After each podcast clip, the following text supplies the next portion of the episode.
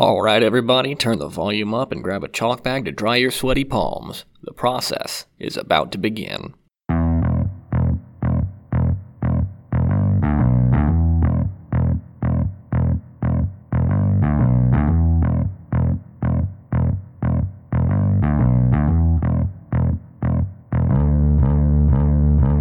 Okay, so welcome to episode number two. Still working on this whole intro thing and the vibe thereof, but uh, we're getting it slowly, slowly.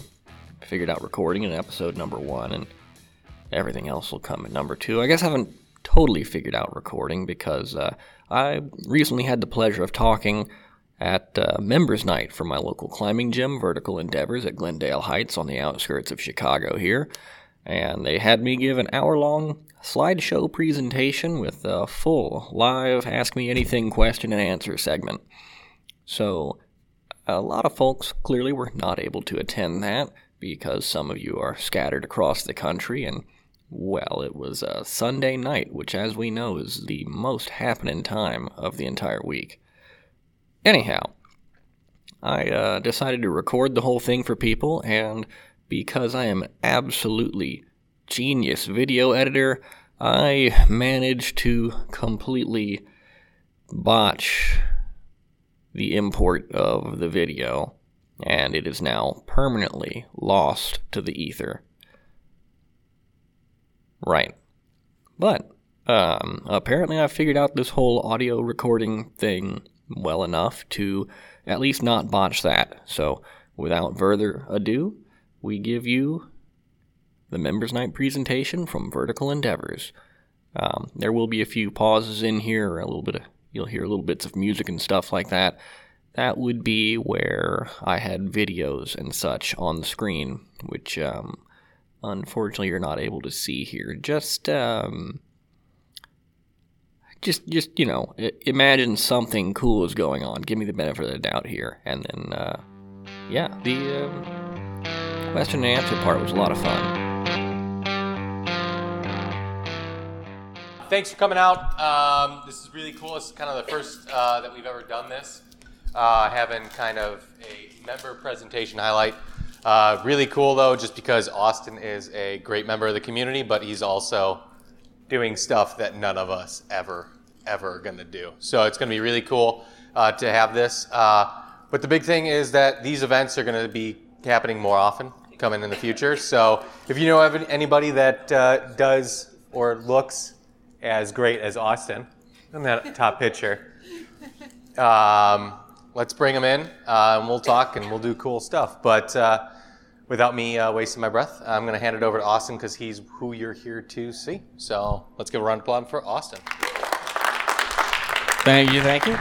Hey, everybody, I'm Austin Howell. I've been climbing for 12 years now. And the unique thing that I do is that I have been free soloing for 10 of those years.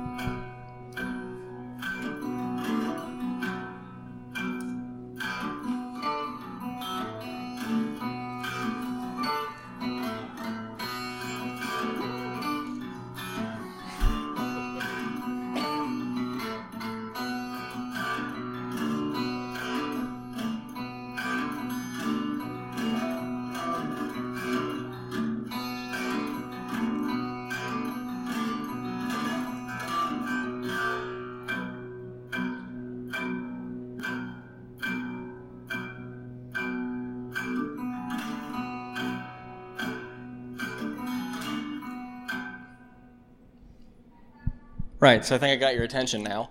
uh, I hope you all brought chalk. I've been told that this tends to give people sweaty palms.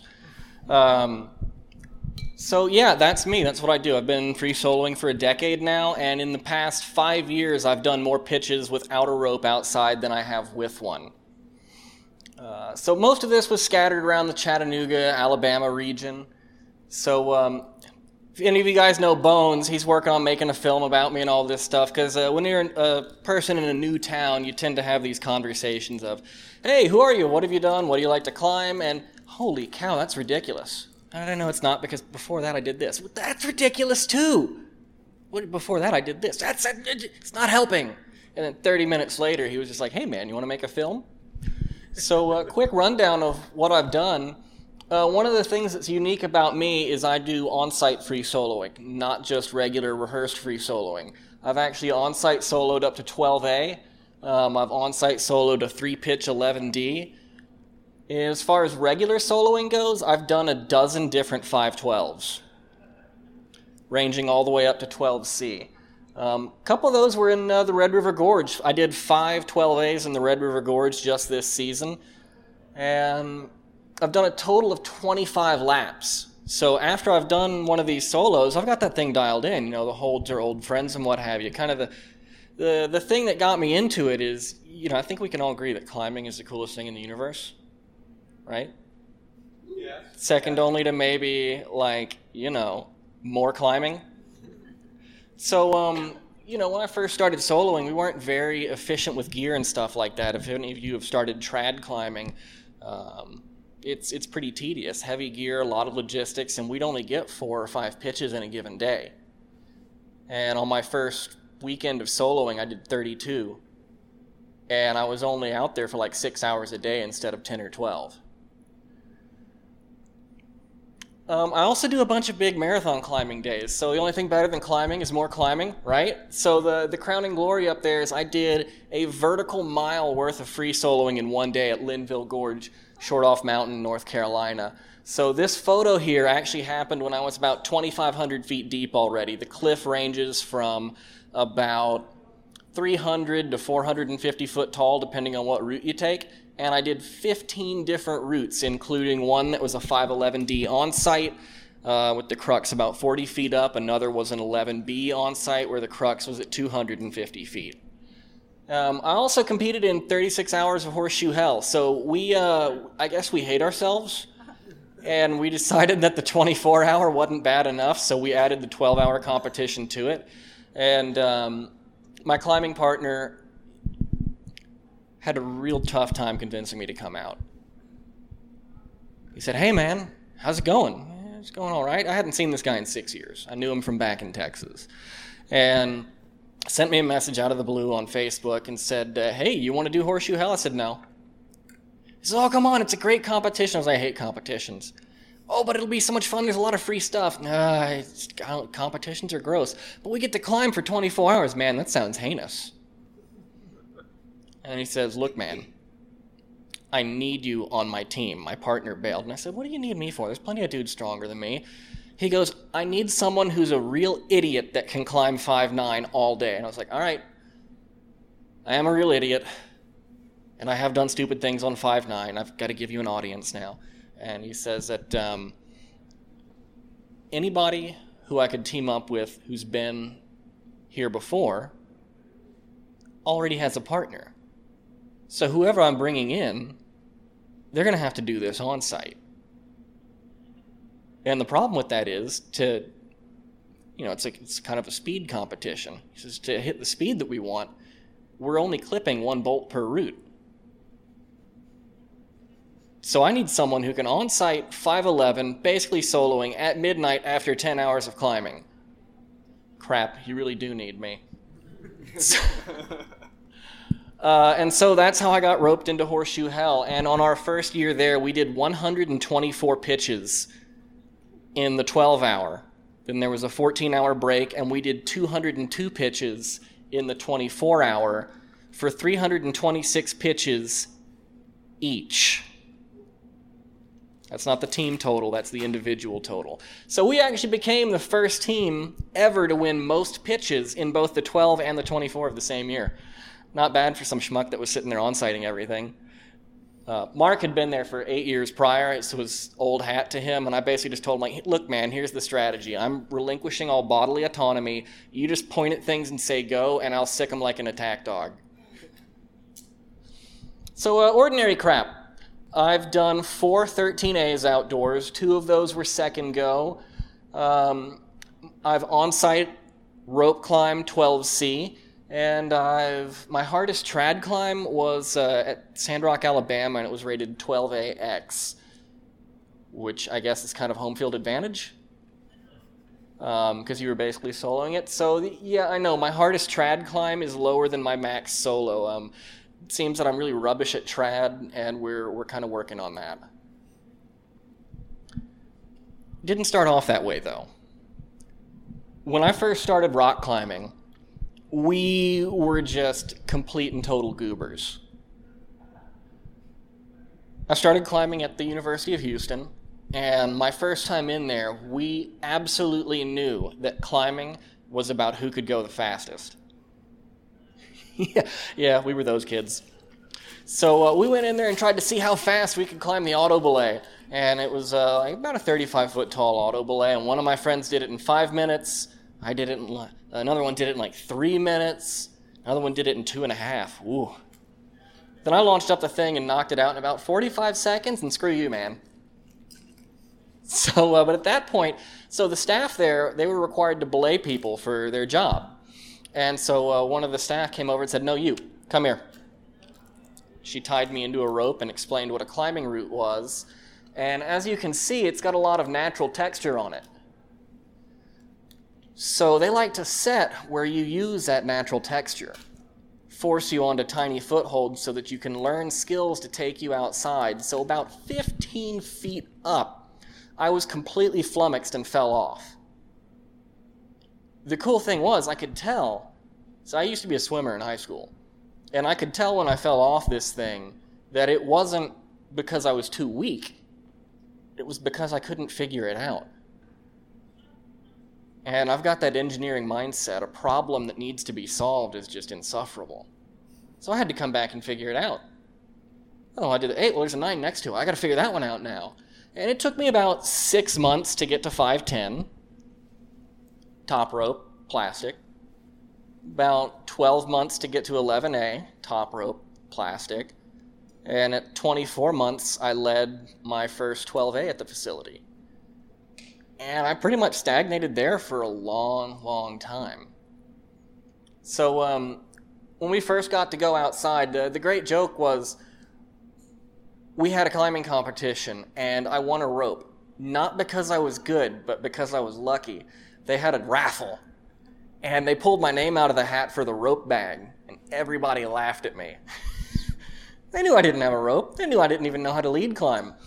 Uh, but then, because it was a small comp, small pool of prizes and what have you, they put all the names back in the hat for the big prize to give everyone a chance to win the rope. As luck would have it, they pulled my name out of the hat for the rope. Suddenly, I've got a reason to use that rope bag now. And so that was it. I got to take it and go places. And so this is me out there with that original route rope, looking cool, just knowing we were cool with our bandanas and everything. When you're climbing, you've got to keep that cool look on your face. That's the only way people know that you're rad. Um, so part of what got me in the situation that I'm in now, where I like to go out there and uh, do that freehanding, what with only the fingers and toes, is that I've always had this fascination for being up there, wherever there is. When I was a kid, I was always climbing trees, be 40 feet up in the thing. Uh, my friends were playing hide and go seek, and I learned very quickly that no one ever looks up. Man, I sat in that tree for three rounds of hide and go seek. I, I started to feel bad for them so uh, I got pine cones and started throwing them at them to see if they would figure out where I was. No.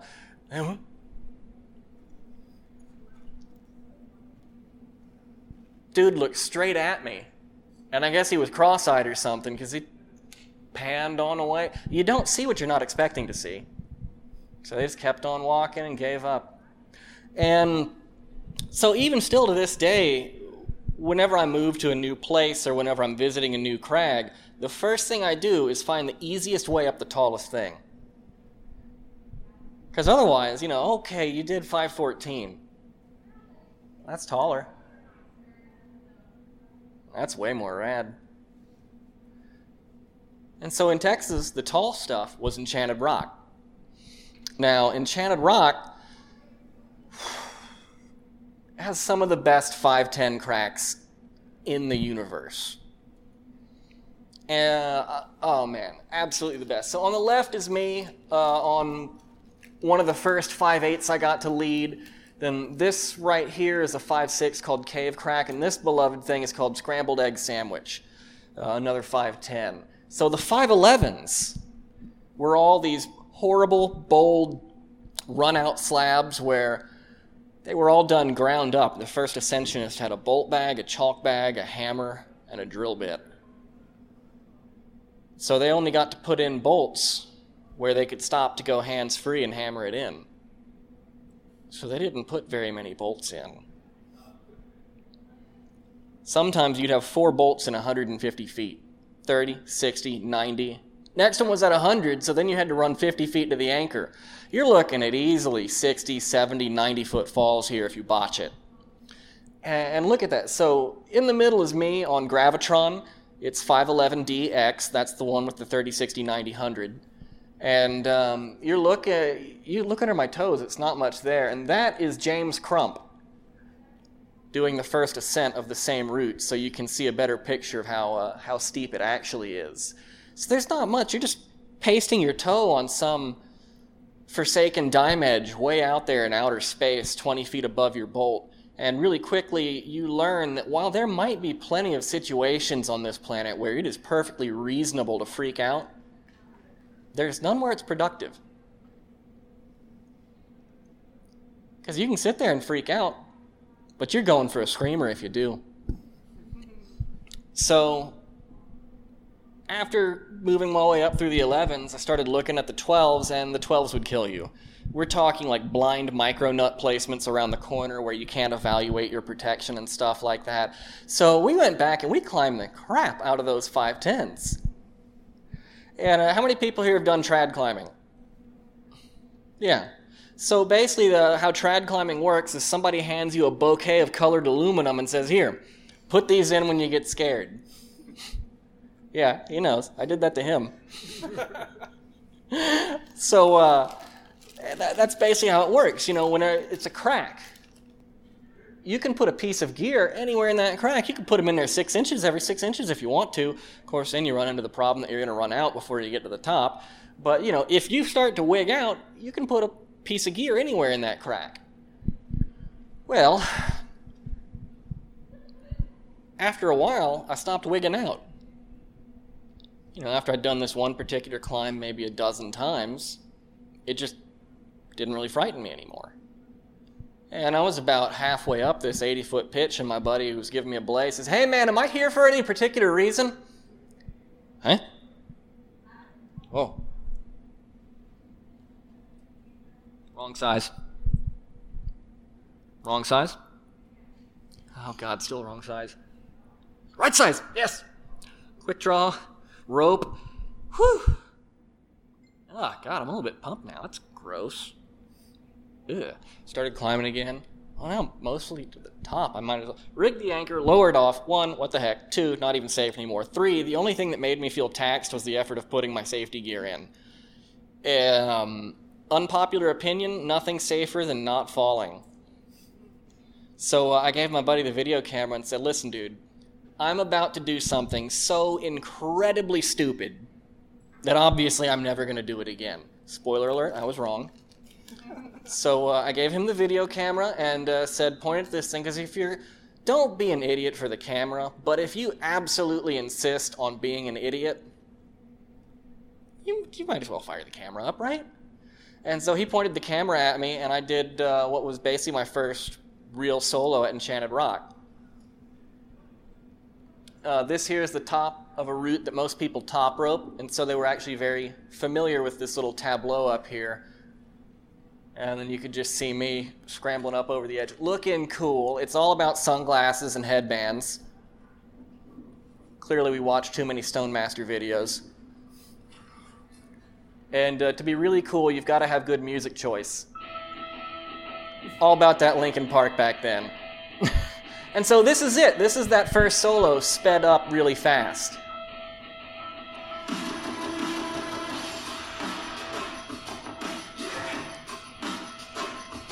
And so uh, I went around that weekend, and over the course of two days, I did 32 of my favorite rock climbs around the park. And that was a big improvement from doing four or 10 in a single weekend. and that uh, that's the moment that I just decided, hey, this is officially a thing now. And here it comes.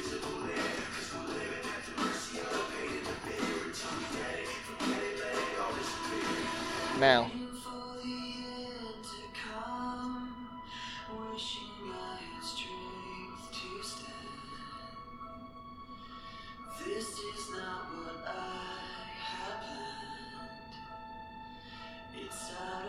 You can see, it kind of took an eternity to climb that thing.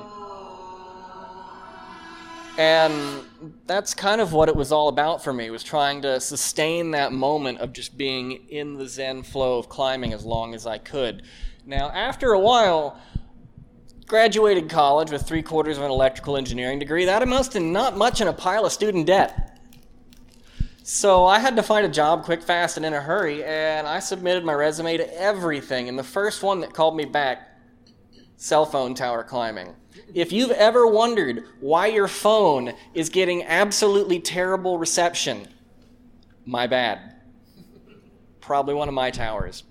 But uh, any case, it's amazing how far you can go by not being an idiot, being able to work Microsoft Office really well, communicating, and um, really that's all you need. So I ended up working my way up the ladder and off the tower, uh, did a whole bunch of cowboy stuff, and wound up in Atlanta. And when I got to Atlanta, first thing I wanted to do was find the easiest way up the tallest thing. And right about then is when I got branded with a hat.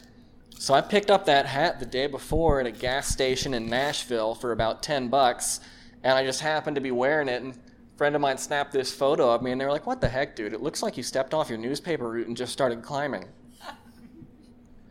and at that moment, it was just branded. It was just so, it was too funny. And so there were no cracks around here. It was all sandstone face climbing. So I started off with sixes and eights, and this is a nine plus, and I worked my way up and got into the 510 range of face climbing this time, and worked my way eventually into the 11s. And so um, these right here are two of my first 511s, and there is no point in training. Weird thing to hear me say because you see me in here grinding it out like training is my religion, but hear me out.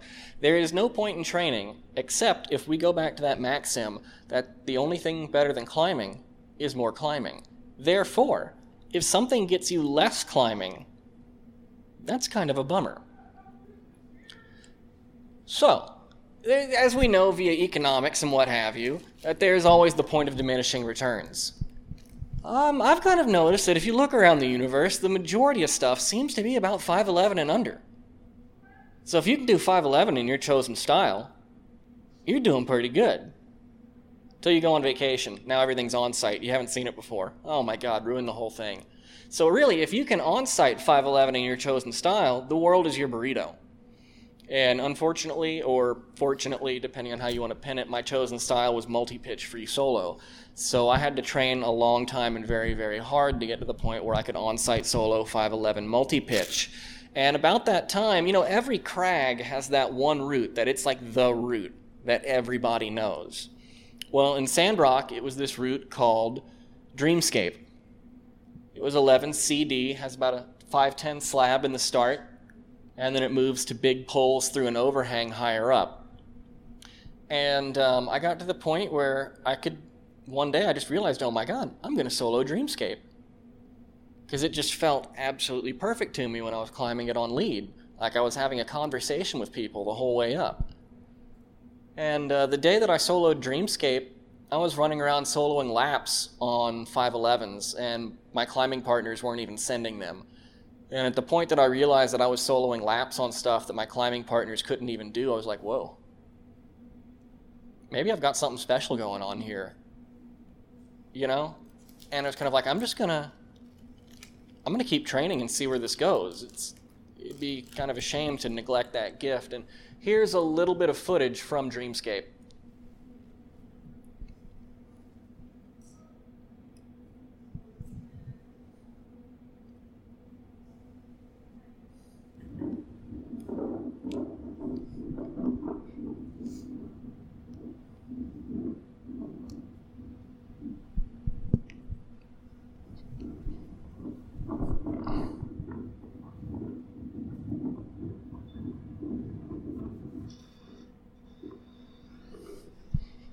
Moving through thin slab. This is that one that you saw me go hand free on in the intro. What? Oh, don't do me like that. There we go. To about here, maybe? Yeah.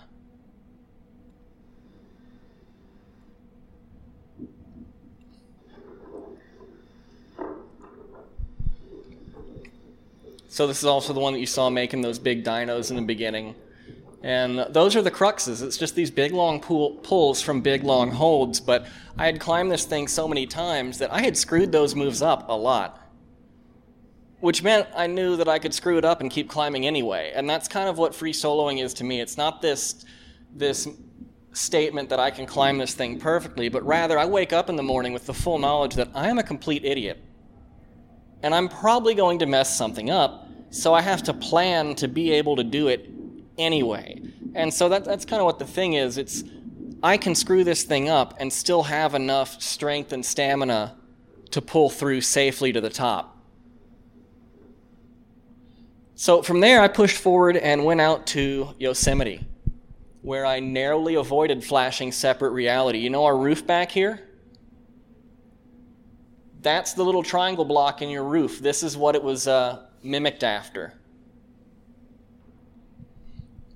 And Yosemite was working pretty good for a few days. We did the uh, easiest way up one of the tallest routes. We did Royal Arches, which is 5'7, 1,700 feet in three and a half hours. Simul climbed the whole thing. And when we went to the try for the nose on El Capitan, things didn't go so good. We ended up, due to uh, weather constraints and time and logistics, we had to go up while the route was still wet from recent rains because it rained just about our entire trip. And I fell 20 feet headfirst into a ledge, fracturing five vertebrae, my right shoulder, cracked my skull open, had nine staples in the back of my head. I'm deaf in my left ear and have no natural sense of equilibrium. They tell me that I'll never climb again and have trouble walking.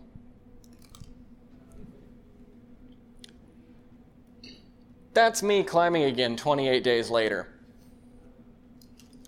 So, the crux of this thing was that I couldn't focus my eyeballs any farther than six inches in front of my head at first, and I'd lost my balance. But it turns out that your balance is made from three sources of input. One is that little thing inside your inner ear. That's what had gone wrong on me. Number two tactile response, feeling your body rooted through gravity. And number three is that we all have a few decades of experience of looking at how things orient up and down in space. And so those three inputs give the output of how you're oriented in space. And so um, my number one mission was to not have to pee in that bottle anymore. And so um, it started to sit up, and everything would go swimmy, and I would wait for it to stabilize. Then lay down and wait for it to stabilize. And then I figured out that I didn't actually need a handrail, I just needed to touch something. And so I called it free solo walking because I was still in that neck brace and I was trying to walk around places, and I could just tap something. Move to the next, and I started basically, instead of focusing on what I couldn't do, I asked, What can I do? Well, at first it was sit up. Okay, let's get comfortable with sitting up. All right, now that we're comfortable with sitting up, what's the next step? Swinging your legs over the edge. Gets a little bit swimmy, so I kept working with that until I got comfortable swinging my legs over the edge. Next step is standing up, walking around the room. Then I went outside, up and down the hospital ward. And so that was the thing. You know, they tell me I'm not going to walk again. And I'm like, whatever, you don't know that.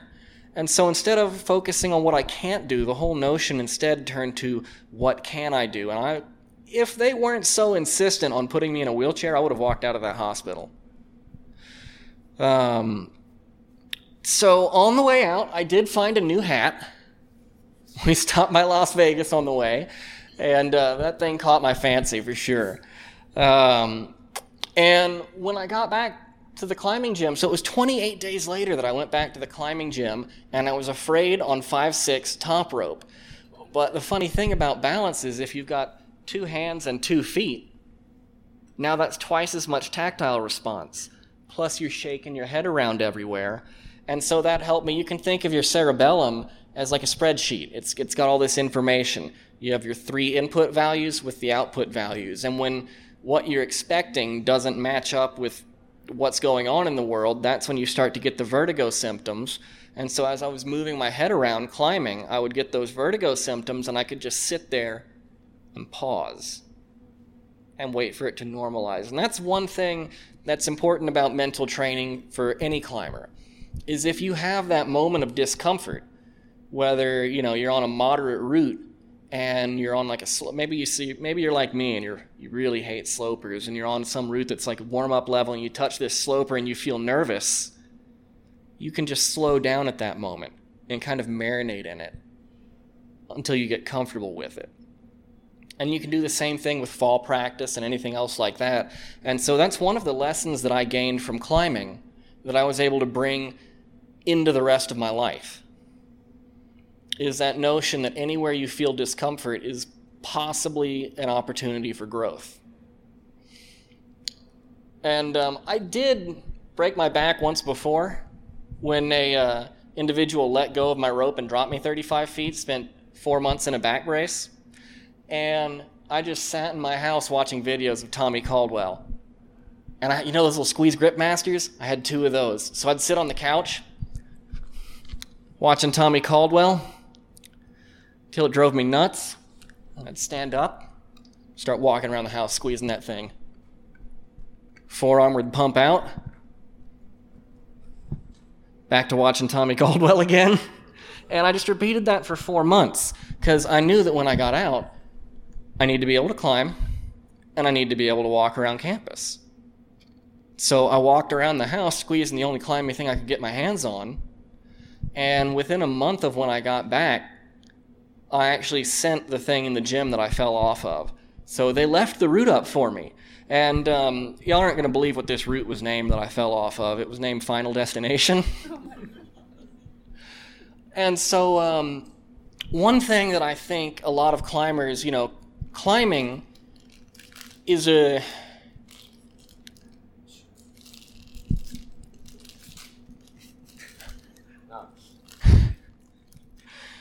Um, whenever we get it, climbing is a big part of lot, our lives. You know, it's more than just a sport or an activity. For a lot of people, it's a lifestyle. And so when something lays you out of climbing or sets you back, that can be a huge blow that's very, very difficult to see past, especially if you haven't worked through something like that before.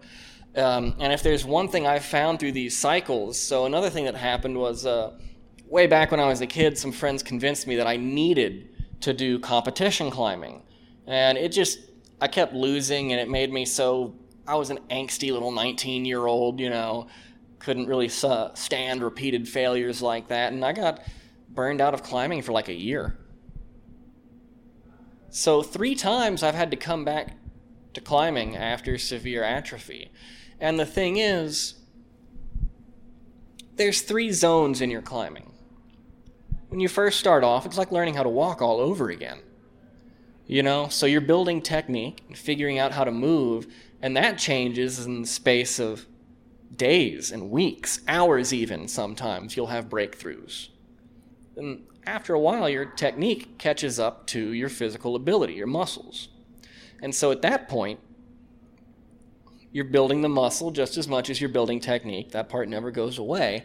Uh, but your progress slows down a bit but now you're making progress in the space of weeks and months. And then after a while, your muscles catch up to your tendons. And so, really, what we're building is tendon strength. That's the longest growth phase in your climbing, is slowly building those tendons up because they grow in the space of months and years. However, they don't atrophy. So, when you get laid out of climbing, usually you're in that phase where you're growing in the space of months and years, and that's all you can see. But the thing is, when you're out for a while, only the muscles will atrophy. So when you come back, you actually get your growth back to where you were as accelerated. You start growing and building muscle in the space of weeks and months again, and you actually catch up to where you were a lot faster than you would expect. And so it was it was difficult for me the the second time that I got injured. You know, you figure you get injured once and you're like, well, everybody's got to pay their dues to the universe. You have one, you know, catastrophe that's bound to happen and then you're good. You paid that off. And then the second time it was just like, oh my God, not again. Um, but one of the things that was key for me coming back from that was just being like, look, everything I was, I'm just letting go. That's gone now. Like that part of me died in Yosemite and let's see what I can be now, starting over again from this. And that, that kind of fresh perspective of starting over again kept me from being very, you know, it would have been very easy to be angry about what I used to be able to do and to think about the fact that I can't do that. Uh, and after my injury in Yosemite, six months later, I was climbing 512 again outside. And one year later, I free soloed my first 512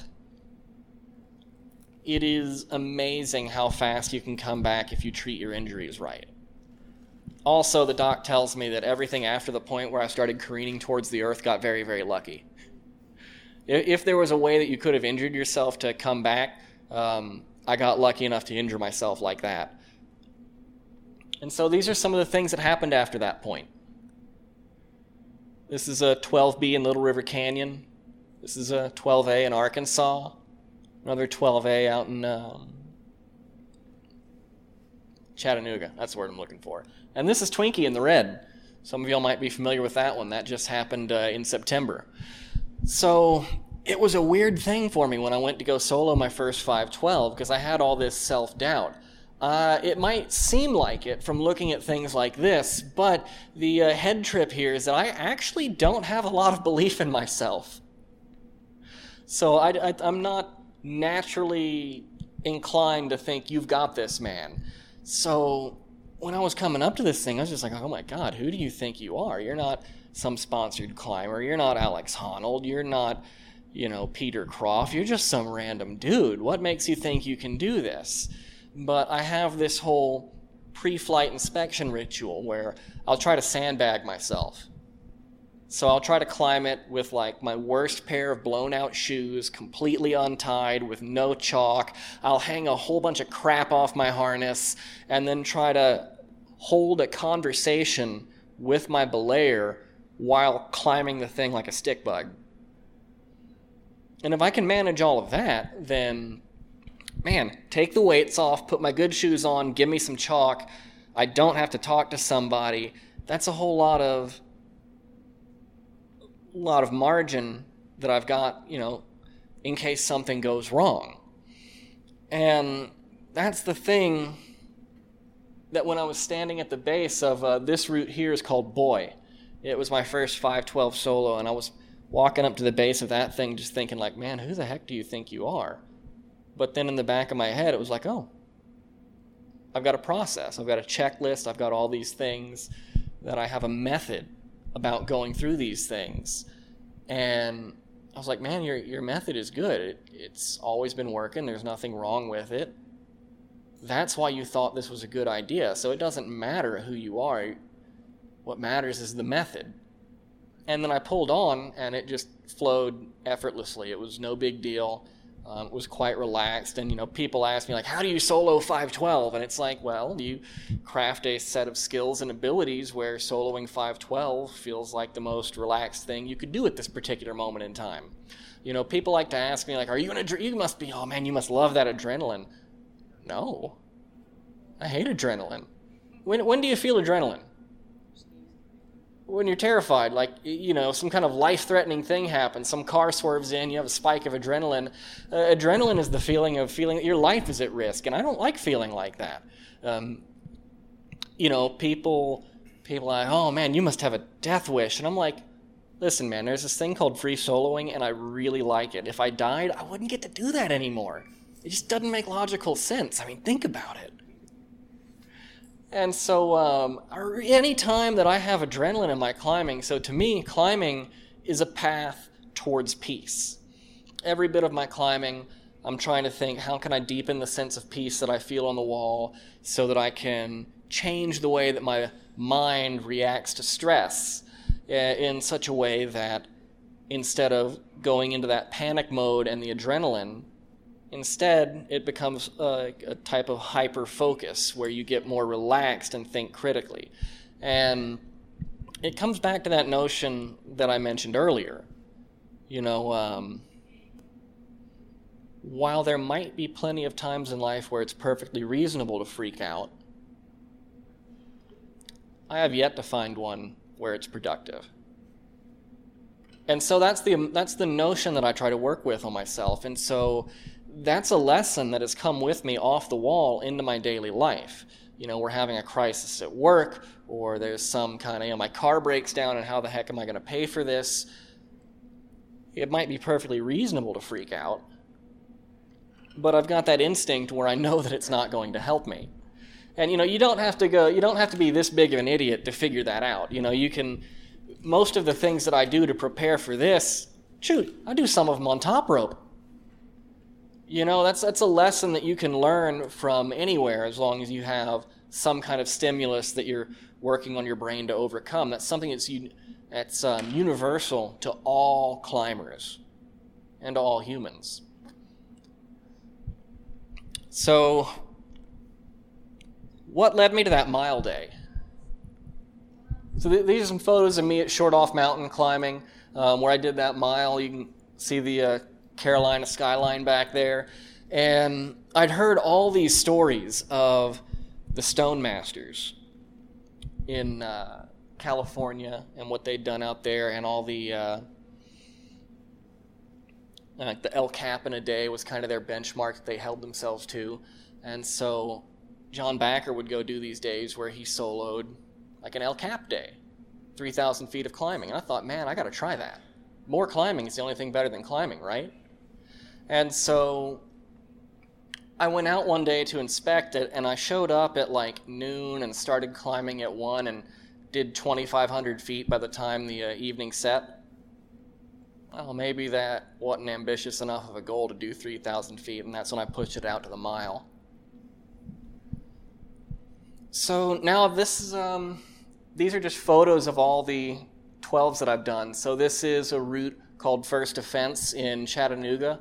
That's about, this is 12A. This is Twinkie in the Red River Gorge, 12A.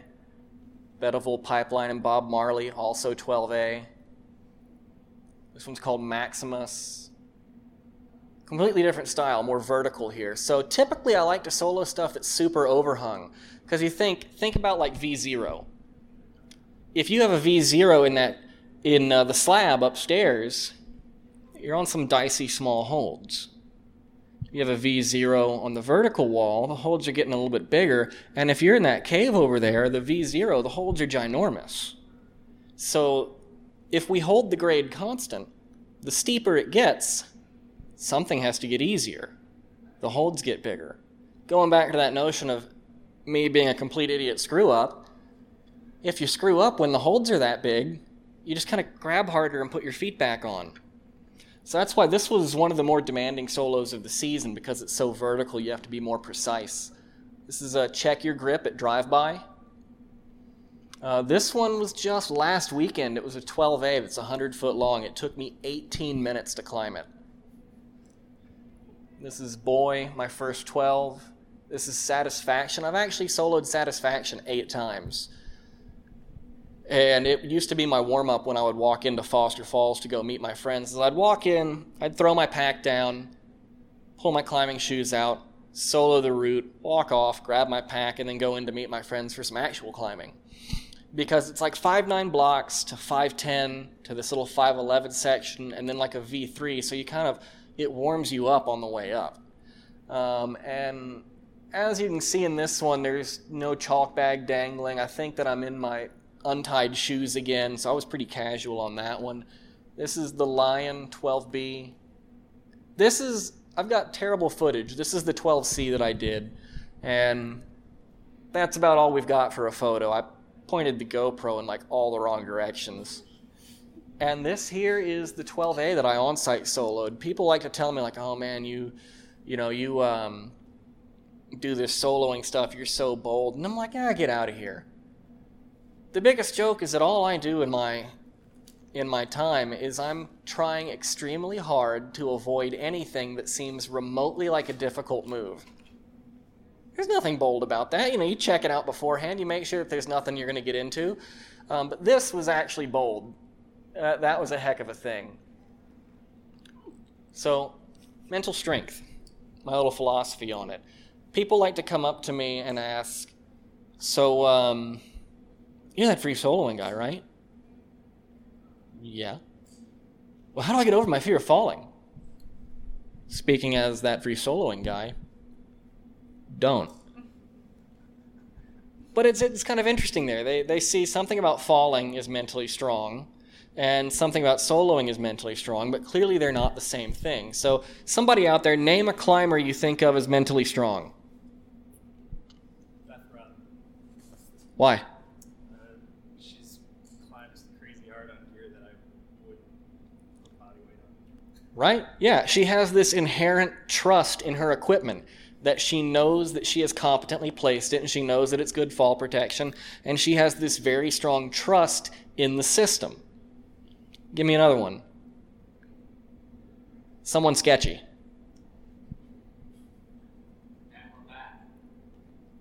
She's not too. She's kind of got the same thing going. She does solo stuff actually, though. Um, so that gets me into the second group of people, like Alain Robert, Derek Hersey, Mike Reardon, Peter Croft. We have the. Do you think any of these guys have inherent trust in their system at this moment?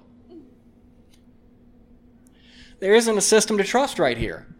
So what they have is very deep trust in their own abilities. That is Alexander Huber soloing a 14A. There's a lot of trust in his ability. So that's kind of my notion about mental strength is you want to feel safe everywhere that you actually are safe. You want to have that inherent trust in the system. But you also, you know, life is an inherently dangerous sport. So you want to feel safe everywhere that you are safe, and you want to feel solid everywhere that you're not safe. Because while it might be perfectly reasonable to freak out, it's not going to help fix the situation. So you need to have the confidence that your gear will hold, or the competence to know that you can get yourself out of this situation. So, and those two things together give you the ability to venture forth into the unknown, whether it be the unknown of where's my next piece of gear? Doesn't matter because I am competent on this type of terrain and I am solid and I can climb up to wherever the, I will find that piece of gear. Or I know that I can reverse my way back down to a safe falling zone. Therefore, I have the skills and abilities required to handle this without winding up over my head. Or, number two, I know that I am inherently safe here, and I have the unknown of can I do this move? Doesn't matter because I know this rope is going to catch me with no problem, so I can give everything I've got to this move. Has anybody seen the footage of Chris Sharma working on Jumbo Love? Taking those 60 foot falls over and over and over again. He didn't really have trust in his ability to send it that time, but he knew it didn't matter if he failed to send it because he had that implicit trust in his system. And so, on the notion of uh, confidence, people always ask me, what do I do when it goes wrong? And so here we have it actual footage of a free solo going terribly wrong.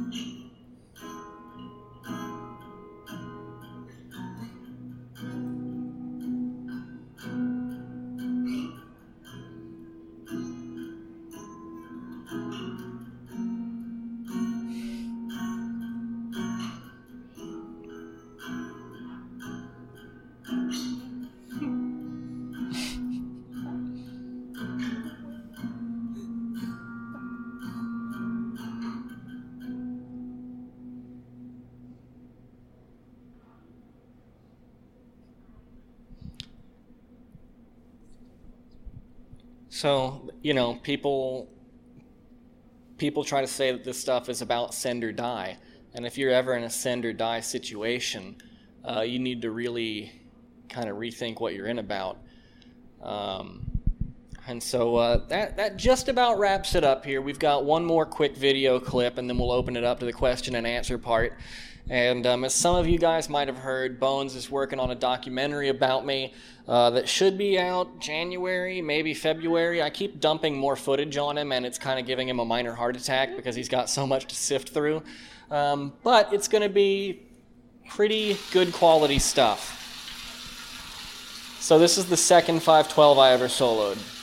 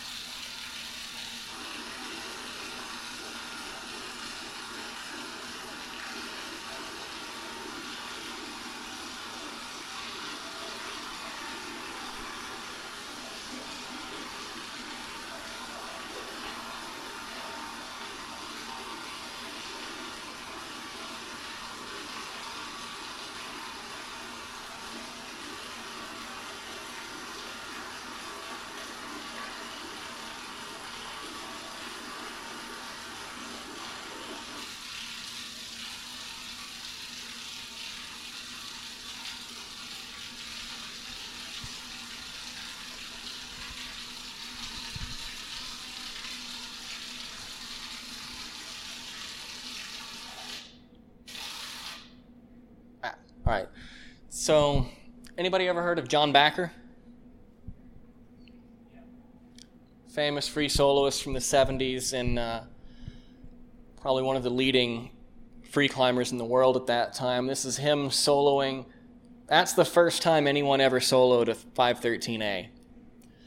And he was known for soloing 511 at a time when 511 was the top of the grade. That'd be or that'd be like Adam Ondra soloing a 15A right now in comparison. So he was well known in the climbing scene for what he did, and one day he was pumping gas at a station outside of Yosemite, and somebody pulled up and saw him and said, "Oh my God, you're John Bachar. How do you solo all that crazy stuff?" John took the gas pump out of his truck and hung it back up. You're soloing right now. Drove away.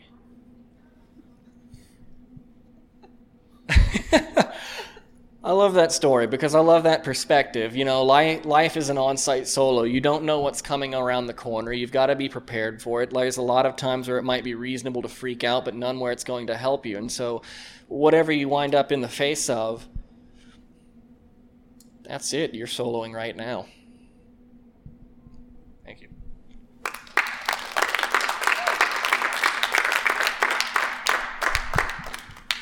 All right, question and answer portion. What do we got?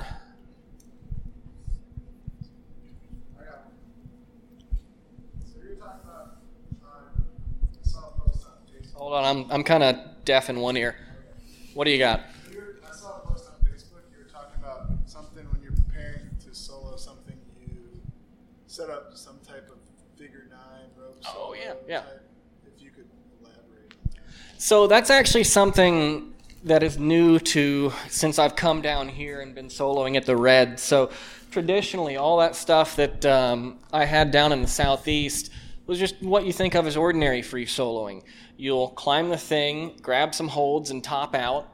Or um, you saw how there were a lot of horizontals. Sometimes I could follow that horizontal to an adjacent route and down climb real easily. Um, in the red, there's not a lot of things that top out, which was kind of a huge bummer because I like to just walk up and start running around like a squirrel and just climb everything. Uh, like one day at Devil's Lake, I did 20 pitches because everything there tops out. So I just top out, walk around, do another one. Uh, you can't really do that at the red in a lot of places because the anchor will be halfway up the wall or something. And so I've jokingly uh, referred to sport soloing as anywhere that I have to bring a rope to lower myself off. And if I'm there by myself, I have to get the rope in place somehow. So what I would do is I would tie a figure nine, which is like a figure eight, but with an extra half twist in it, so it's a little easier to untie. And I would stick clip that to the first two bolts and load it in my gree And then I would use the gree to rope solo the route. So if I fell, that auto jerking of the gree would lock up, and I had a backup knot tied just in case it didn't. And so that would be kind of my warm up in the morning is rope soloing that thing. And rope soloing is kind of heinous and scary. So that was another way to sandbag myself was if I could feel comfortable and confident while I was rope soloing it, then uh, once I ditched all that stuff that I was faffing around with, it would feel just that much easier. And so that's pretty much been my experience um, this season is it was it's kind of back to where it was when I did my first solos. I expected it to be this casual and it turned out to be that casual. And so that's all that's about is just trying to get up the the route the first time in the morning so that I can lower myself off and then what I would do is I would pull the rope and yank my harness up to the anchor. So I'd solo the route and I had a strap up there that I would wrap around my wrist, step into my harness, and I've got those speed buckles so I could just zip it onto me, then go indirect and rappel off as per normal. What do you got? Okay, so when you're on site soloing something new, have you ever put in your in your strategy or your, your, your method a plan for if like there's a loose rock something out of your control? Oh yeah, totally. So I get the I get the loose rock question all the time, and the the standard answer to that one is we kind of go back to trad climbing. When you're trad climbing, you have to fiddle these widgets in the wall, and you have to evaluate whether they're good enough to take not just your body weight but a fall factor. And so if you can find rock to absorb the impact force of a fall, so it's pretty easy to evaluate what's going to hold your body weight. But of course, sometimes you get up there and it's real crummy. And one experience I had was on a route called Middle Finger. And it looks like one just popping right out of the earth on uh, in South Carolina.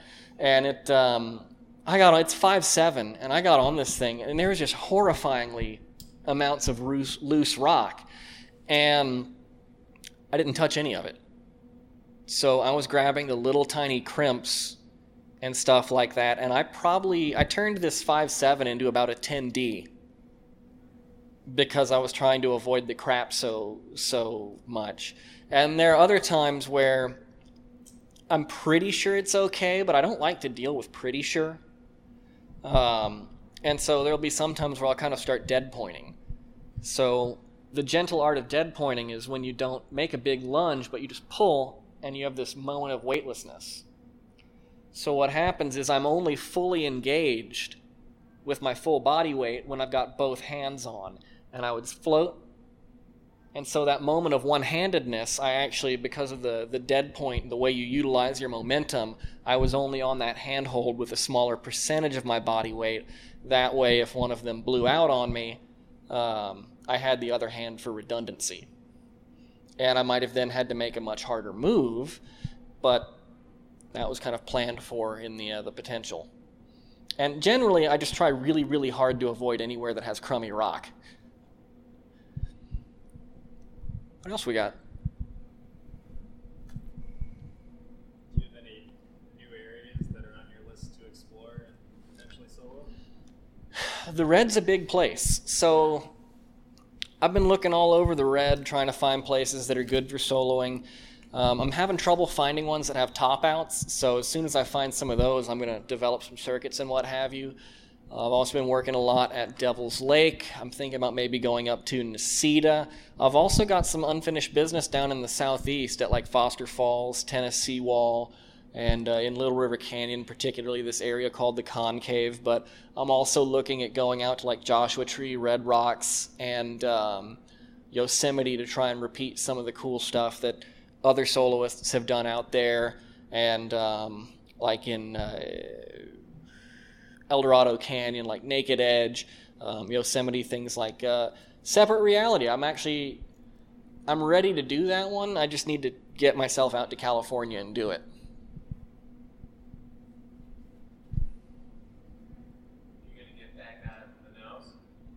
Yeah, so uh, I actually had a, a, very pointed statement that I will never get back on the nose big wall style.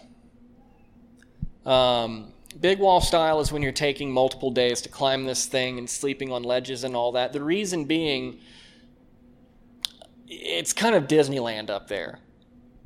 While there is no such thing as an inexperienced party on the nose, it is the easiest route of the style on El Cap. And it's the most famous one, which makes it tremendously popular. So there's actually people lining up to climb it every morning. And when we went to go climb it, there were three dudes illegally camped at the base of the pitch, and we quietly stepped over them so that we could rack up first and have priority in line. And by the time I finished the the the first pitch, we had six people lined up behind us waiting to go. And that just I was already pissed off before I fell. And because none of that is good time to me. So I would like to go back to the nose, but I want to want I want to do it with a partner who's willing to try for it in a day. That would be a good time for me. I would try something. Uh. I'm not ruling big wall out entirely. Uh, I would go do something like the Salathe, big wall style, because it doesn't have the crowds and the congestion. Except for the first pitch. Yeah, yeah. What else do we got? How hard hard's it got to be before you tie your shoes? so yeah, I've been well known for climbing stuff with my shoes untied. Um, so I've got this raggedy pair of Mythos that has just seen too many things, and um, it's not a set thing. Basically, it's got to be hard and overhung, and I really care about precision. So, like in the case of that one route, uh, a lot of times, like I'll put my downturn shoes on because I need that little boost of faith to get me up the wall. Uh, and I kind of like the fact that I don't believe in myself because it kind of keeps me from doing bad things. Because uh, if I can overcome my own self doubts, then that means I've probably got more safety margin planned than I actually need. So that's kind of comforting to know. Um, so a lot of routes, I'll boot up with the chalk and like my nasty shoes and get ready to go do it. And like halfway up the thing, I'm just like, dude, I do not need these uncomfortable things to climb this. And so then like the next time, I'll come back and do it without. Um, but if I'm on sighting anything 5'11 and higher, then I'll definitely slip them on just because of the unknown factor. Uh, some 5'10s, I'll have to slip on the serious shoes, unless it's like a crack climb, in which case those untied dudes actually are my serious shoes because they're really good for crack. Um, and then, you know, I have soloed up to 12B with my shoes untied. And uh, I, I say that that says more about the route than it does about me. Because, uh, see these things right here? Um, at Stone Summit, Atlanta, the hardest climb, their, their wall is like this, and it's 60 foot tall. The hardest graded route that I ever sent at Stone Summit, Atlanta, was 513 minus. They do the same plus minus grading like what we've got going on in here right now. And I sent that route in these. Now, there were 511s there that I could not have done in these shoes. But the way that route was set, the smallest foothold, it was all like big slopers and stuff. And so the smallest foothold on it was the size of a softball.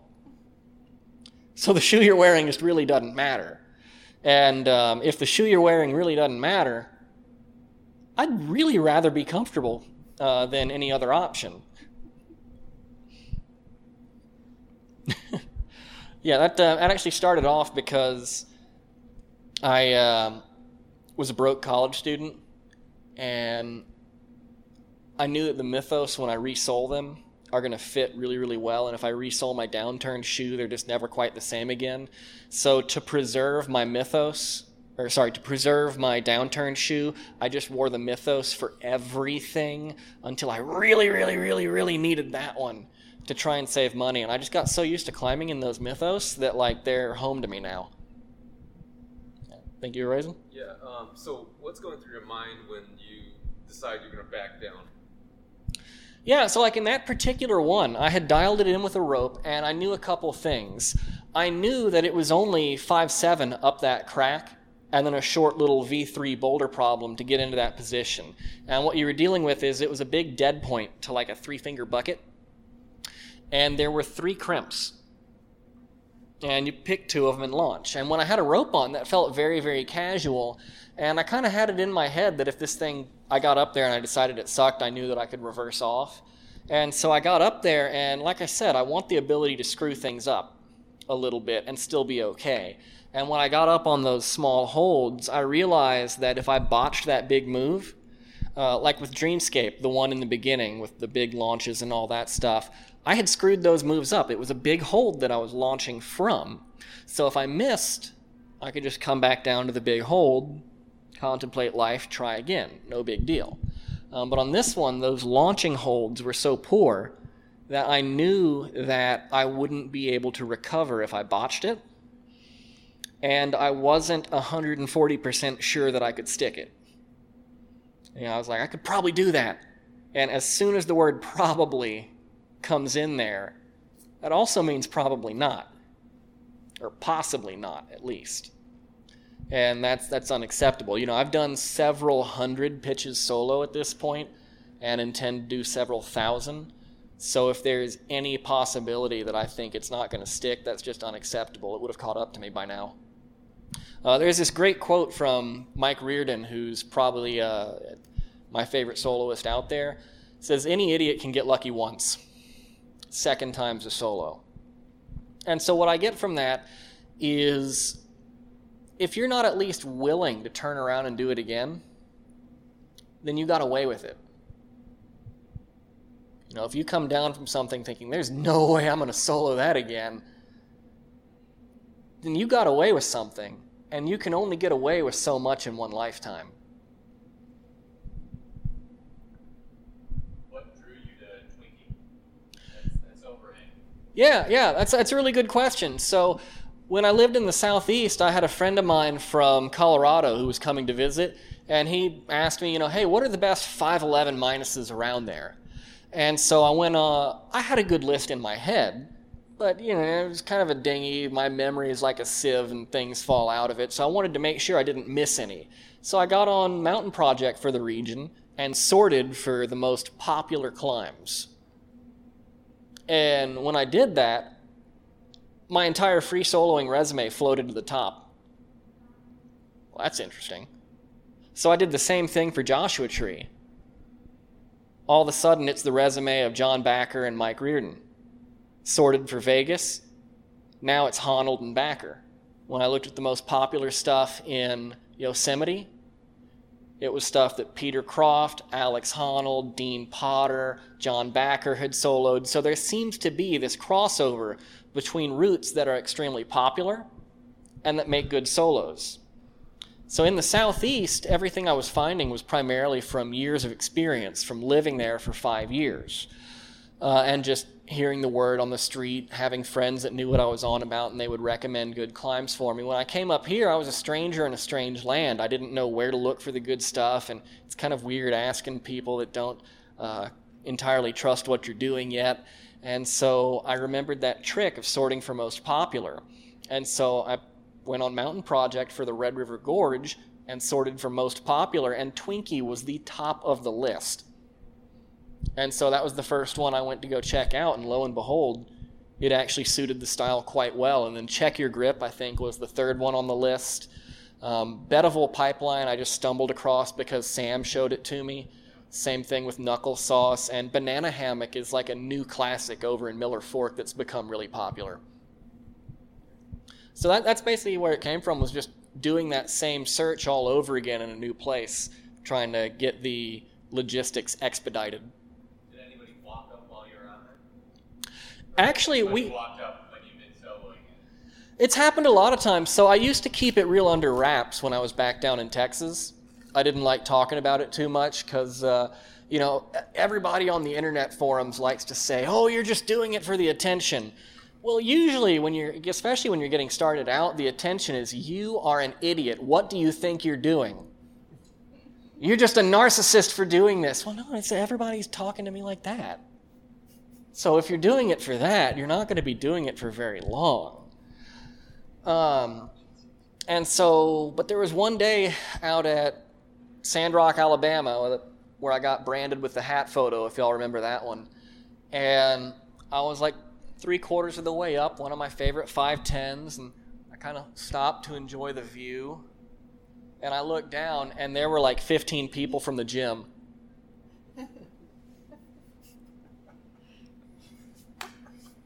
Holy crap, the cat's out of the bag now. And so for like the next two weeks, every time I went into the gym, holy crap, are you that guy? Hat kind of gives it away. uh, depends. What'd that guy do?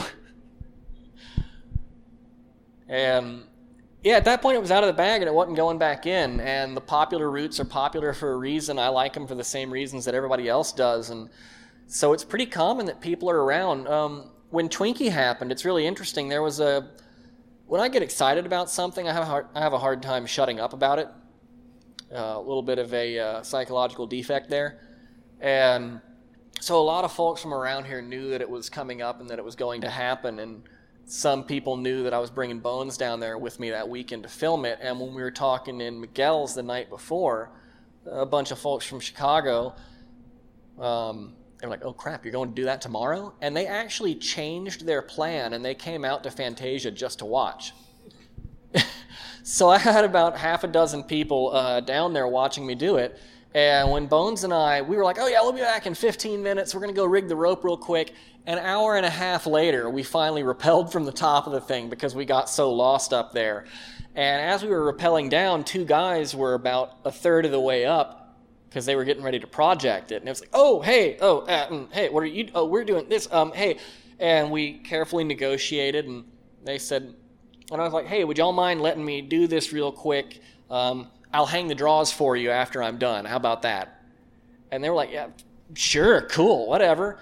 And so uh, they lowered off and cleaned their draws off the wall, and they sat there and watched. And so I went and sat, I put my headphones in and got in my zone and sat down and then um, slipped my climbing shoes on and went and did the route and then walked back around. And one of those guys that had walked up and was on the route he said hey uh, how'd your shoes feel? And i was like my shoes? I, I felt fine. Why? Because those weren't your shoes. Wait what? Those are my shoes man. You've got a pair of blue acros right? Yeah yeah, I left mine sitting at the bottom of the route and you put them on and jog straight up. so I ended up, and I remember sitting at the base of the route putting these shoes on, and I, I look at the toe and I'm like, wow, I've really blown these things out. and just didn't think anything of it. Yeah, and it's like, wow, all right, well, that sucks. Climb the route.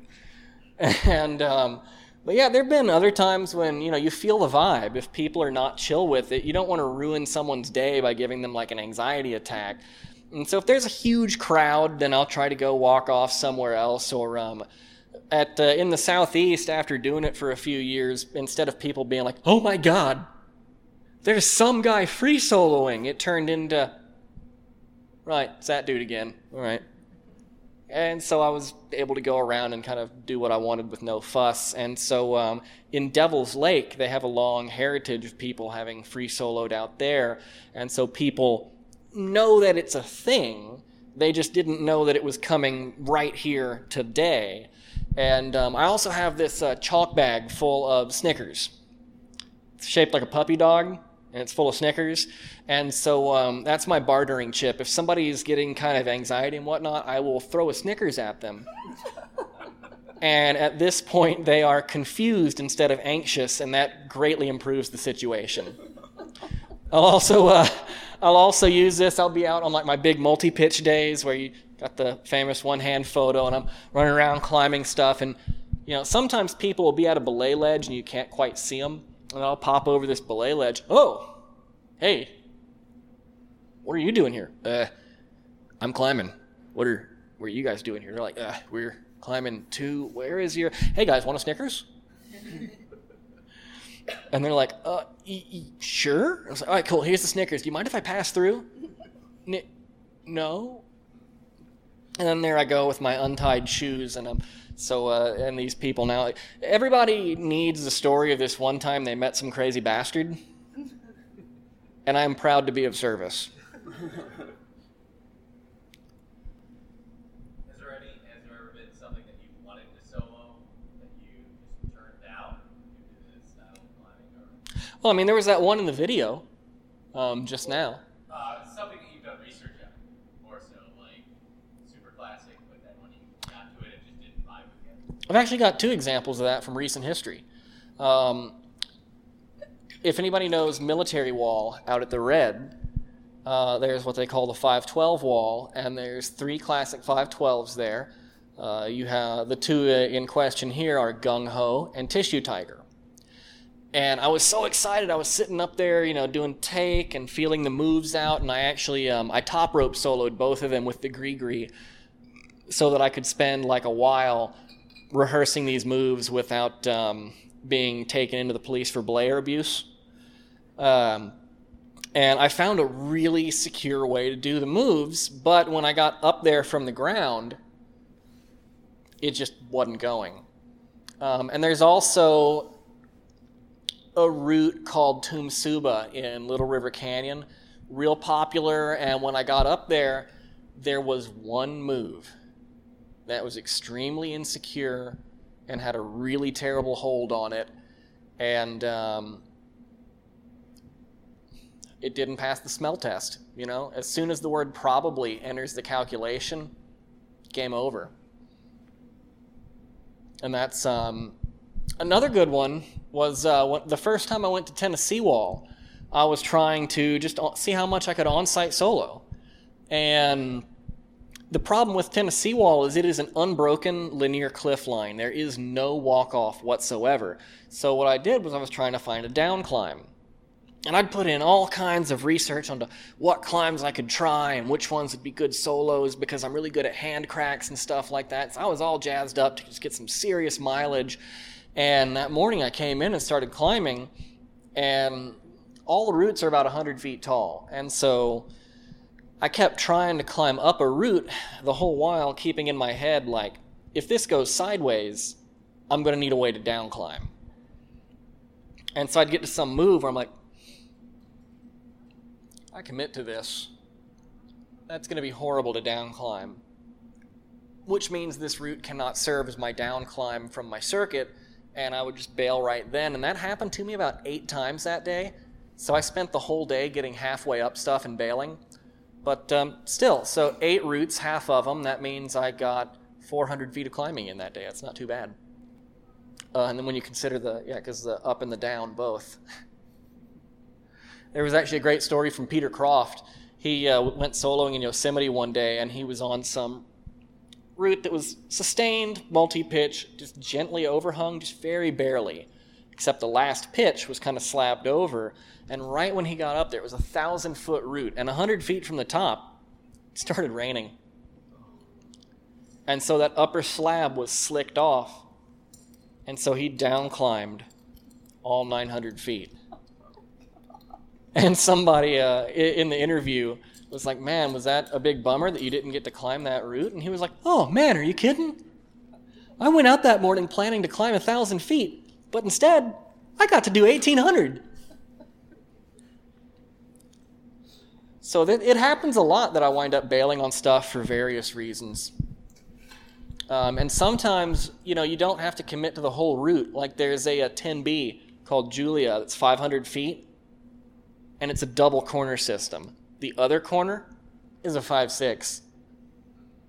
So you might get to a section where you're like, I can't reverse this move, but there's a ledge 20 feet later where you can walk over to the 5.6. And so that gives you a lot of creative options for bailing. Like all day long, I'm thinking, all right, how can I bail out of this thing? Because that's just the way you've got to think. You've got to keep your options open.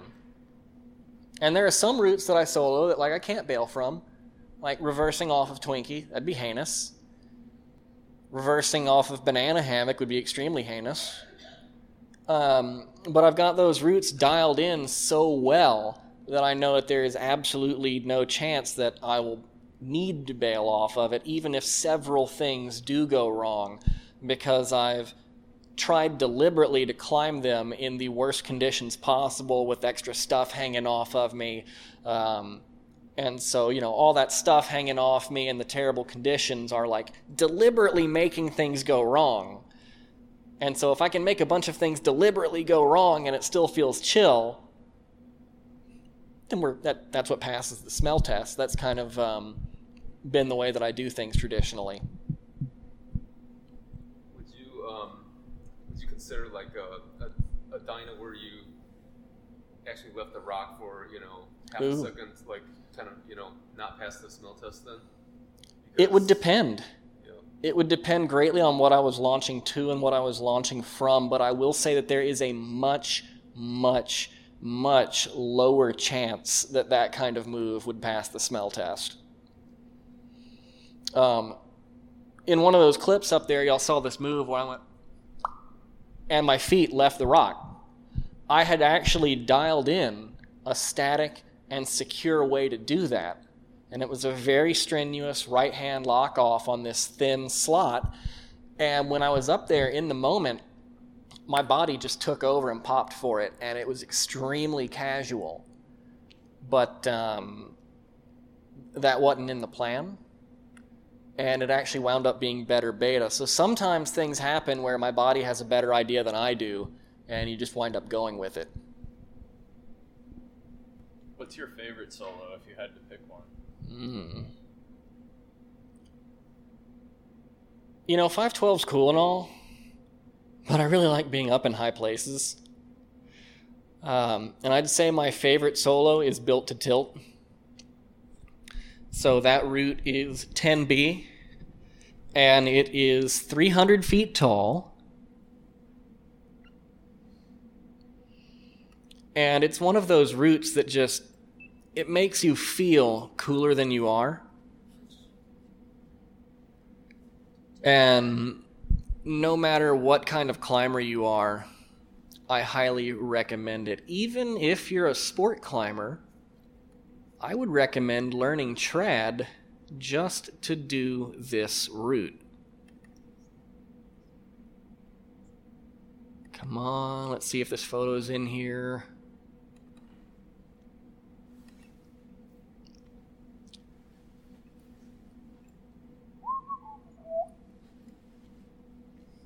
Yeah, there we go.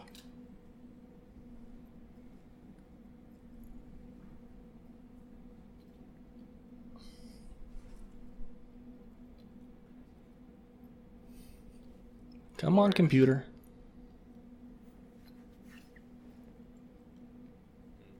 Yeah. So that's that's the one. And if you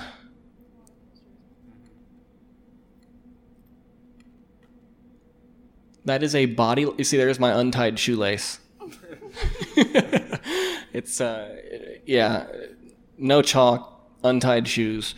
So that was in the middle of the day where I did 5,700 vertical feet of climbing. So that was about 2,500 feet in, and you can see that is a full body length roof, 300 feet off the ground.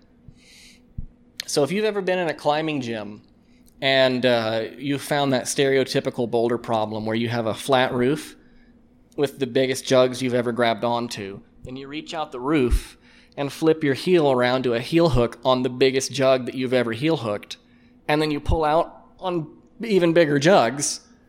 Copy and paste that 300 feet up, and you've pretty much got it. Um, and the thing is.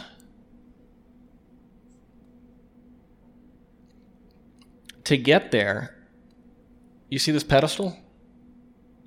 You can reach into the crack from that pedestal, and you can sit there all day to fiddle your piece of gear in. And to get to that pedestal, you have to go up this crack right here. So you're in this 5 9 crack where you're just kung fu kicking and a karate chop and like getting up this thing. And it's got, it's not just an overhung crack, it's got these slots in it.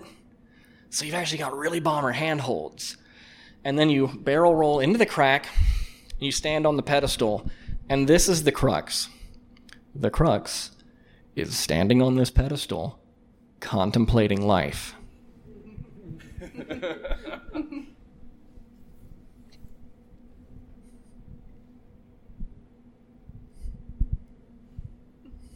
I really need to put some gear in.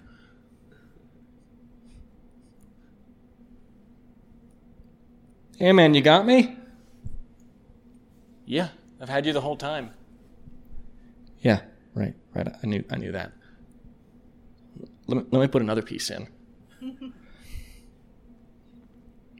Holy crap, I'm up here. I, mean, I need to extend that. I don't want to. I don't want to get rope drag. Hey, man, you uh, you know this is the crux, right? Yeah, we discussed this four days ago. Yeah. Yeah. And then you grab the jugs and you pull into it, and you're just like, ah, oh, uh, oh, gee, really? That's all it was? Oh my god! And so it, um, it's this wonderful thing where the the most like psychologically difficult thing isn't actually the climbing; it's standing on that pedestal because you're kicking up this thing and doing this route, and then you're like in full blown hero mode, and then you're just standing there in zero mode. and you've got to immediately flip that switch right back to hero mode to pull out this roof at 300 feet. So from hero to zero, straight back to hero again. And it's just, I don't know another route out there that makes you do that. And that, um, I've done it six or ten times, and uh, it never gets old.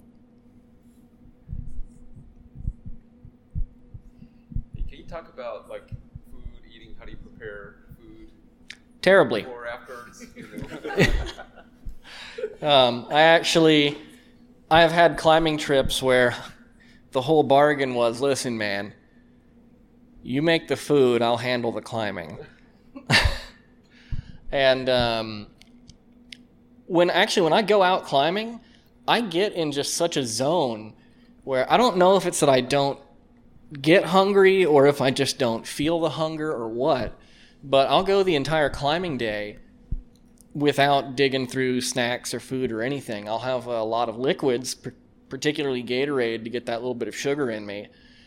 Um, and I might have some snacks and stuff that I grab. Like on that mile day, snacks were pretty important. But when I'm in go mode and I'm really going long and hard on something, um, putting down a whole meal just it doesn't feel well to me. So I have a lot of different fuels and snacks, and it was pretty much the same thing. Like at 36 hours of horseshoe hell, where mostly it was just a bunch of feel good snacks. Um, because what feels good oftentimes is a lot more important than what is good uh, when you're in those conditions. And the other thing is gummies. No matter how terrible you feel, gummies are always yummy. And so we had. Um, I almost had a, a severe ejection of uh, previously processed food matter because we were in. Uh, I had this drink that had carbohydrates and protein and all this scientific things in it, and I was chugging that out of a. And um, I guess it didn't have any fiber. 22 hours into the 24 hour thing. I'm sitting there on a, I'm sitting there on this five eight, just out of my mind because I can't feel my fingertips at this point. I've got you know 310 pitches underneath me, and I'm just sitting there and I make a move and I'm and I hear from down below, "Yeah, man, come on, you've got it." don't understand.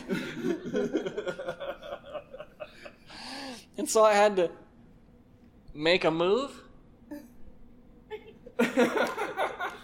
make a move. And I felt so horrible when I got down from that route, like deep down in my stomach, horrible, that I couldn't eat anything. And as I was sitting there feeling miserable, some individual was like, Hey, you want this? And fed me a gummy. And I was like, Oh my God, sweet manna from heaven. So uh, the next year when we came back, because apparently I'm too stupid to have learned after the first time, we came back to do that heinous thing all over again, and I had a whole backpack full of gummies, and it was just, mm, yeah. Uh, but in that case, when the morning came around, somebody was distributing burritos. Like instead of having a magic Snickers fairy with his shoes untied, there was a magic burrito fairy. That was sweet manna from heaven at about that point. So it's not until you've gone for like quite a while that you flip the switch from like snacks to oh my god, a solid meal of stuff is desperately needed right now. But there's a time and place for both of them. Um, but for the uh, the solid meal thing to be worth it, I have to have been in go mode for quite a long time.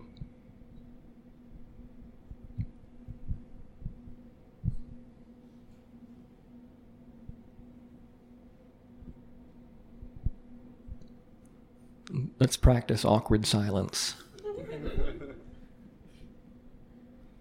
so, uh, we have any more questions, or does that kind of wrapping it up at this point?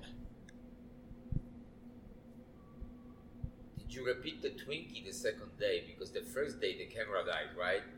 Well, yeah. So we actually had a um, we had a GoPro clipped on the wall at the top, and because it took us an hour and a half to walk around and get lost, uh, it died. It died. Yeah. So I actually came back the next day and soloed Twinkie a second time, So you had to do it twice. partially because I wanted to, and partially because the I kind of wanted to, but the camera gave me a really good excuse to. Okay. Because, you know, like I said, I do like to repeat them. You know, any idiot can get lucky once. And the, uh, the second time on it felt significantly better than the first time. And so, like that root satisfaction I was talking about at Foster Falls, the first time I soloed it, I was like chalked up. I was like doing severe, like warm up practices. I had serious shoes on, you know, sacrifice a goat, fly with the ravens, be spiritual. And, um, set up off the thing, and then I've soloed that thing eight times, and each time I've soloed it, I've actually dialed in my beta better. Uh, kind of messed up, I guess. And so it's gotten more and more casual each time, and now I'll come up and solo it no chalk for my warm up with my shoes untied. And so, uh, to me, that's kind of the hallmark of soloing done right is that when you come back and do it the second time, it feels even first the first lap feels more casual than you expected it to and then the second lap feels more casual than that and then the third even more and so on I have a question. Doesn't maybe making around more casual, doesn't that make it more, you more complacent? Sorry, I'm cold, that's why I have this awful voice. Um, that makes you more complacent, possibly more, you know, like, you know, some, you hear most people don't get hurt doing fun stuff, they get hurt like, they're getting lazy, basically. Yeah that's alex honnold's favorite statistic whenever they're interviewing him. Yeah, as he likes to point out that, you know, people have died soloing, but nobody has ever died soloing their hard thing at their limit. And there is kind of a, a thing where you start to get complacent and it starts to get easier. But like uh, with these things, like with that one in particular, it's 512. It gets more and more casual, but you can't actually get casual like off in La La Land where you're starting to forget about stuff. Um, but uh, for me, I haven't found. I think maybe the headphones help with this a little bit because it's some kind of background chatter that helps drown out my own background chatter. And so when I'm out doing easy days of soloing, um, instead of like drifting off and thinking about whatever, instead that process will kind of latch onto the music and I'm still like in the vibe with the movement. So um, hopefully I'm doing something right to isolate myself against that. But uh, in those particular cases, it's not getting that casual yet.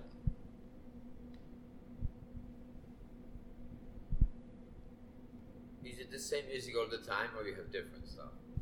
Yeah, so I've actually got a Spotify playlist that's public called uh, Heavy Mellow. And um, it's stuff that's kind of got that heavy, big, airy feel to it, but it's still got like a mellow tempo. And it kind of, I think uh, Alex Honnold always listens to like punk rock. And I think that's because he's so mellow that he needs something to amp him up a little bit. Whereas I'm already so um, energized that I need something to kind of mellow me out a bit. And then I've also got a, uh playlist called Big Bad Wolf. That was my angry screw the world playlist after I got injured that I was using to keep me stoked up after that. And so if it's been if I'm out on a long day and I'm just like I can't take this mellow stuff anymore, then I'll flip it over to that uh, that uh, particular playlist. And on the mile day, at the very end of it, I flipped it over to the Big Bad Wolf playlist. And have y'all ever heard uh, that song "Freaks" by Timmy Trumpet? It's that one where he's sitting there going, The bass and the tweeters make the speakers go to war. And that came on. The last route that I did that day was actually the first route that I ever climbed at Linville Gorge. It's a route called Paradise Alley that goes at 5.8 plus, And I was like, boom, boom, boom, boom, making moves in tempo with the music, screaming the lyrics at the top of my voice. And then I pop over this ledge, and there's two guys staring at me.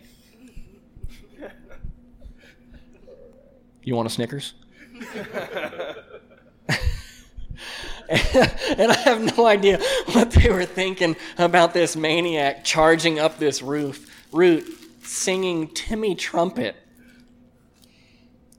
So it does change a little bit, and um, but I've got all my playlists on Spotify. It has a feature where you can download them to your phone. That way, when I'm in places with no cell signal, I'll still get to uh, listen to tunes.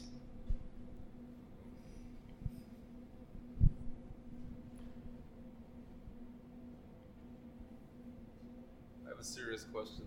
All right. The last time you washed that shirt? You're, you're always.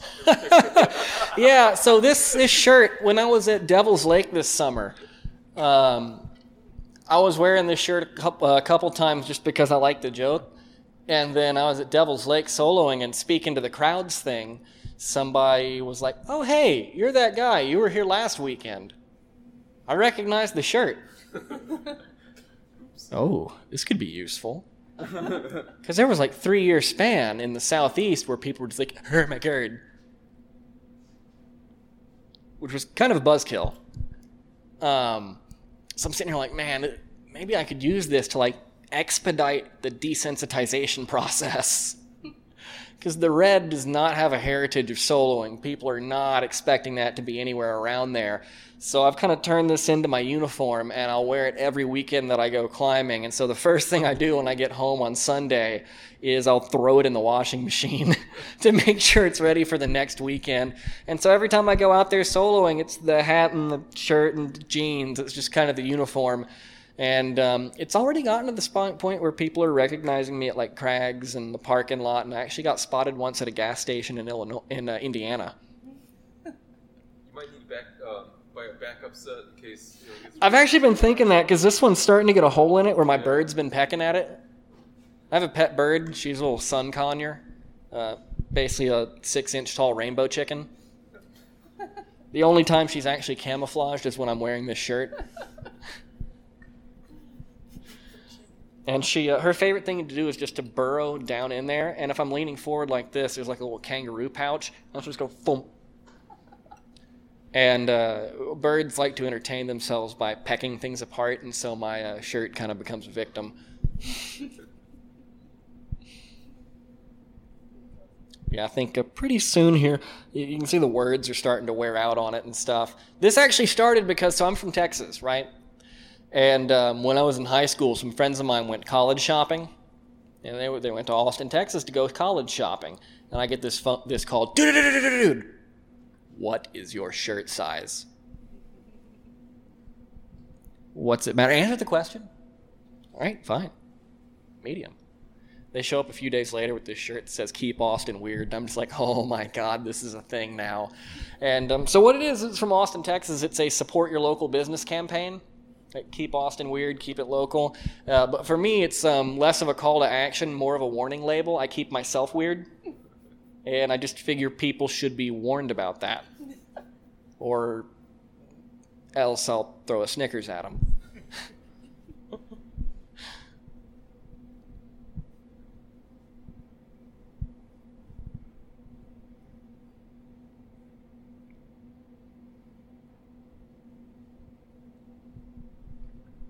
Well, cool. I think that was a properly lengthy, awkward silence. Uh, seems like we're out of questions here. So that about wraps it up. Cheers, everybody, and happy climbing.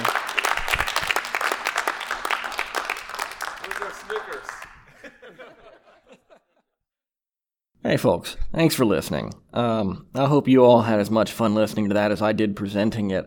This opportunity truly was an honor, and I hope it gives you a little bit of insight as to where I've come from as a climber and how I go about my business in the vertical.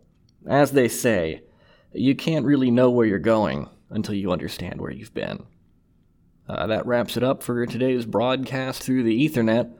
And as always, remember that life is an inherently dangerous sport.